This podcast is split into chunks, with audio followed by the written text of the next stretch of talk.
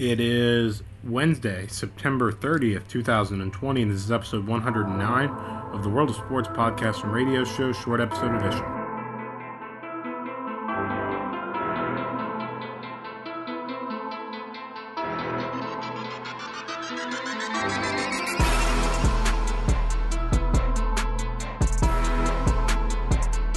Welcome to a Wednesday episode of the World of Sports Podcast and Radio Show. Short episode edition. I'm Zach Rubenstein. Uh, there was no Tuesday episode because of Yom Kippur. I do not know. That was Monday. Uh, I decided not to record an episode for Tuesday. Um, tomorrow, there will probably be two. I guess I might do two on Wednesday. Um, the baseball season came to a chaotic end, and I didn't get to it. Um, and the playoffs started. So I'm going to do probably some bunch of baseball stuff, which I was going to do for today. But Tuesday morning brought the news of the N F L's first outbreak, and clearly that is bigger news. So let's go. Let's jump into this a little bit. Um, the N F L's first outbreak occurred with the Tennessee Titans, um, and it actually, like in baseball, when they had their outbreak, started as something kind of innocuous. A singular player tested positive on Saturday for the Tennessee Titans. Before they left, linebacker linebackers coach Shane Bowen tested positive on Saturday before the team left. He was held back, and they just kind of moved on. Now, these guys are tested every day except for game day. So there were no other tests conducted on Saturday, no tests conducted on Sunday. Then Monday, when they started testing again, they found eight more cases. Now, specifically, they did Um, specific testing, well, kind of like contact tracing, but an extreme version. Um, so players wear around their wrists every time they're in the facility, I think even during games, um, a little tracker that tracks their movements wherever they go. And then depending on how close they get to somebody else, that can tell the league if they may or may not have been exposed. So there's different tiers to it. They did uh, contact tracing, I guess testing on tiers one and two. Obviously, they did testing on everybody else just by chance, um, and they came back with three positive players and eight positive staff members, of course, not including the original coach that got sick. So that's how they came up with that. Now, the Minnesota Vikings got tested, and they didn't have any positives, but for now, uh, they're going to continue testing. I, their their facilities remained closed. Tennessee is, is remaining closed through, I think, at least Thursday. So they're going to start trying to backtrace and figure out exactly where this went um, and how far it got. Now, I don't know exactly. Uh, to be honest, it probably helped by the fact they were probably helped by the fact that they traveled uh, and played the game away. So they weren't around their families. They weren't around any gatherings that may have been around Saturday night. They did this all kind of from afar, um, where everyone was probably kind of segregated as it was, you know, confined to their rooms. And uh, may have even helped them in just keeping this thing uh, contained. So that's good news. Um, this is the first outbreak in the N F L, though. And so now that I've kind of just described what happened, we have to get into the broader conversation. Stuff that is not so easy to answer. Um, first, the question is, did the N F L system work? Did the combination of tracking and tracing and testing keep this thing contained? Now, by that I mean, did the armbands around these players really work? Did it really get an accurate number of, you know, people connected? Um, did it really was it really accurately telling how long they were in contact? Does that even matter? Did players and coaches get it who were on the tier two, the furthest distance for the least amount of time? Did they get it anyway? Whereas people maybe closer didn't get it. Like, does that even matter? The other thing is, were they able to properly actually keep these players, you know, separate? So in baseball, we learned that the Miami Marlins were incredibly reckless, and they didn't do a lot of the things that baseball now has set in place. And to be honest, that was probably their fault for not being able to follow the rules. But the question is, can these players follow the rules? Is it even possible? So that is kind of left to be up in the air. Are the protocols even being successfully applied? Slash, are the players really able to stay away from each other? Now, the next part of this is how quickly can they contain this? So we've talked about the first round of testing they've done just on the players and personnel that were within the Tier one and Tier two. But as this continues to possibly be a spreading issue, how far will it go, and how quickly will they catch it? So they're obviously going to get these tests back. Probably by the time you're listening to this, they'll have more tests back.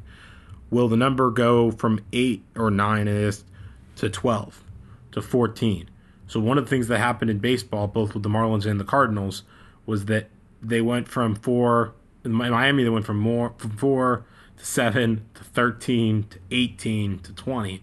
Saint Louis went from like two to one to two to six to seven to thirteen. Like that's that count up obviously happened a little bit in football. They went from one to eight, but will tomorrow be twelve and the next day be sixteen? So that comes back to containing the virus, but also how much spreading went on. I guess they don't totally know. And that finding that max number of how many people were infected is everything. Football cannot begin to deal with this until they know the scope of it. So that, depending on how long that will take, to me will be the difference. Now, the final problem is what do they do going forward in terms of the team, the games? Now, they've obviously decided to shut down the, down the facilities. In fact, let's go to the Vikings first because I'll get to Tennessee. The Vikings have no cases. They have their facility closed for at least a couple of days. They will get another round of testing uh, by the time we listen to this, and maybe even a third round today. If they don't have any cases after two or three days of testing, I doubt they continue. I think they'll say that they got lucky, and they'll move on.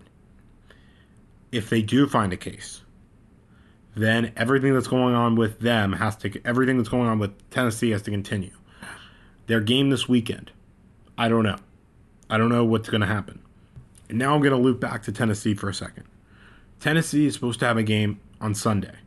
The N F L announced today their contingency for that game is to play it on Monday, but that they plan on playing it. Now, you can't even begin to think about playing it until you know what the final number is, how many people have it. They're at nine. Now, they're already aware of the situation with Tennessee, and I don't know that I have heard the exact, exact example of what if they can't play this week, how are they going to fix it, but they at least are aware of that possibility. Right, the team that, that Tennessee's playing is aware of this. Everybody's understanding this is a problem. The next question is, how are they dealing with it?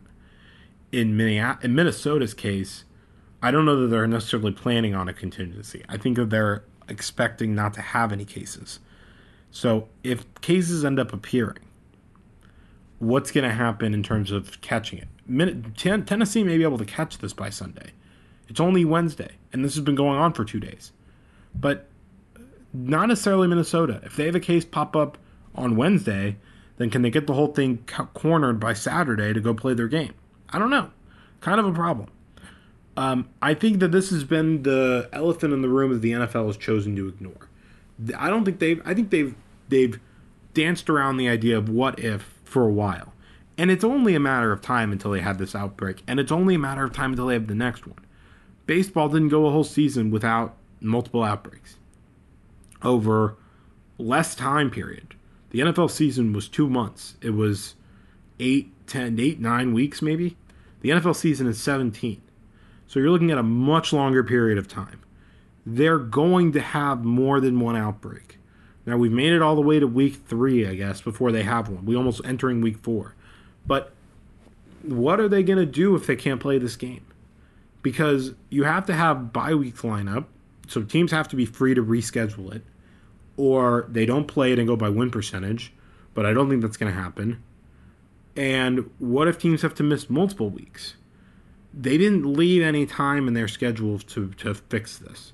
They could push back the Super Bowl, I guess. They could eliminate the Pro Bowl, I guess. But what if this affects playoff races? And what, you know, what is the long-term ramifications of this? And I don't think the N F L has really dealt with this.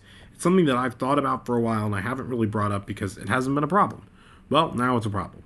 And I don't really know. And I think that this is, this isn't something I've heard anyone ex- ex- explain fully. Um, and again, this is just the start. This is where it begins. Unfortunately, I don't think the N F L really prepared for where this ends. And I think that this is the first kind of series of problems. Um, so far, it hasn't really affected the on-the-field product. It's been a little weird without fans in the stands. Um, but, I, and by the way, that's a whole nother discussion. Um, there have been at least one report of possible spreading out of the game. Um, they're slowly starting to let people in. I don't think they even know the total impact of it. Um, but they are kind of just going about it. So the N F L, you know, the N F L's kind of operated with their head in the sand with, we're not, you know, it's just going to work out in our favor. And I don't think there's been any reason to think that that's truly the case, including now. So I don't know what they're going to do going forward. But this is the first beginning of a problem. And until they solve this, this, uh, you know, there's it's only going to grow. So anyway, I'm going to keep it short tonight. Um, I will do the, probably two episodes tomorrow. There's a lot to cover in terms of baseball. Uh, the N B A Finals are also tonight, so definitely more to come. And thank you for listening. I will see you on tomorrow's episode of the World of Sports Podcast and Radio Show, short episode edition.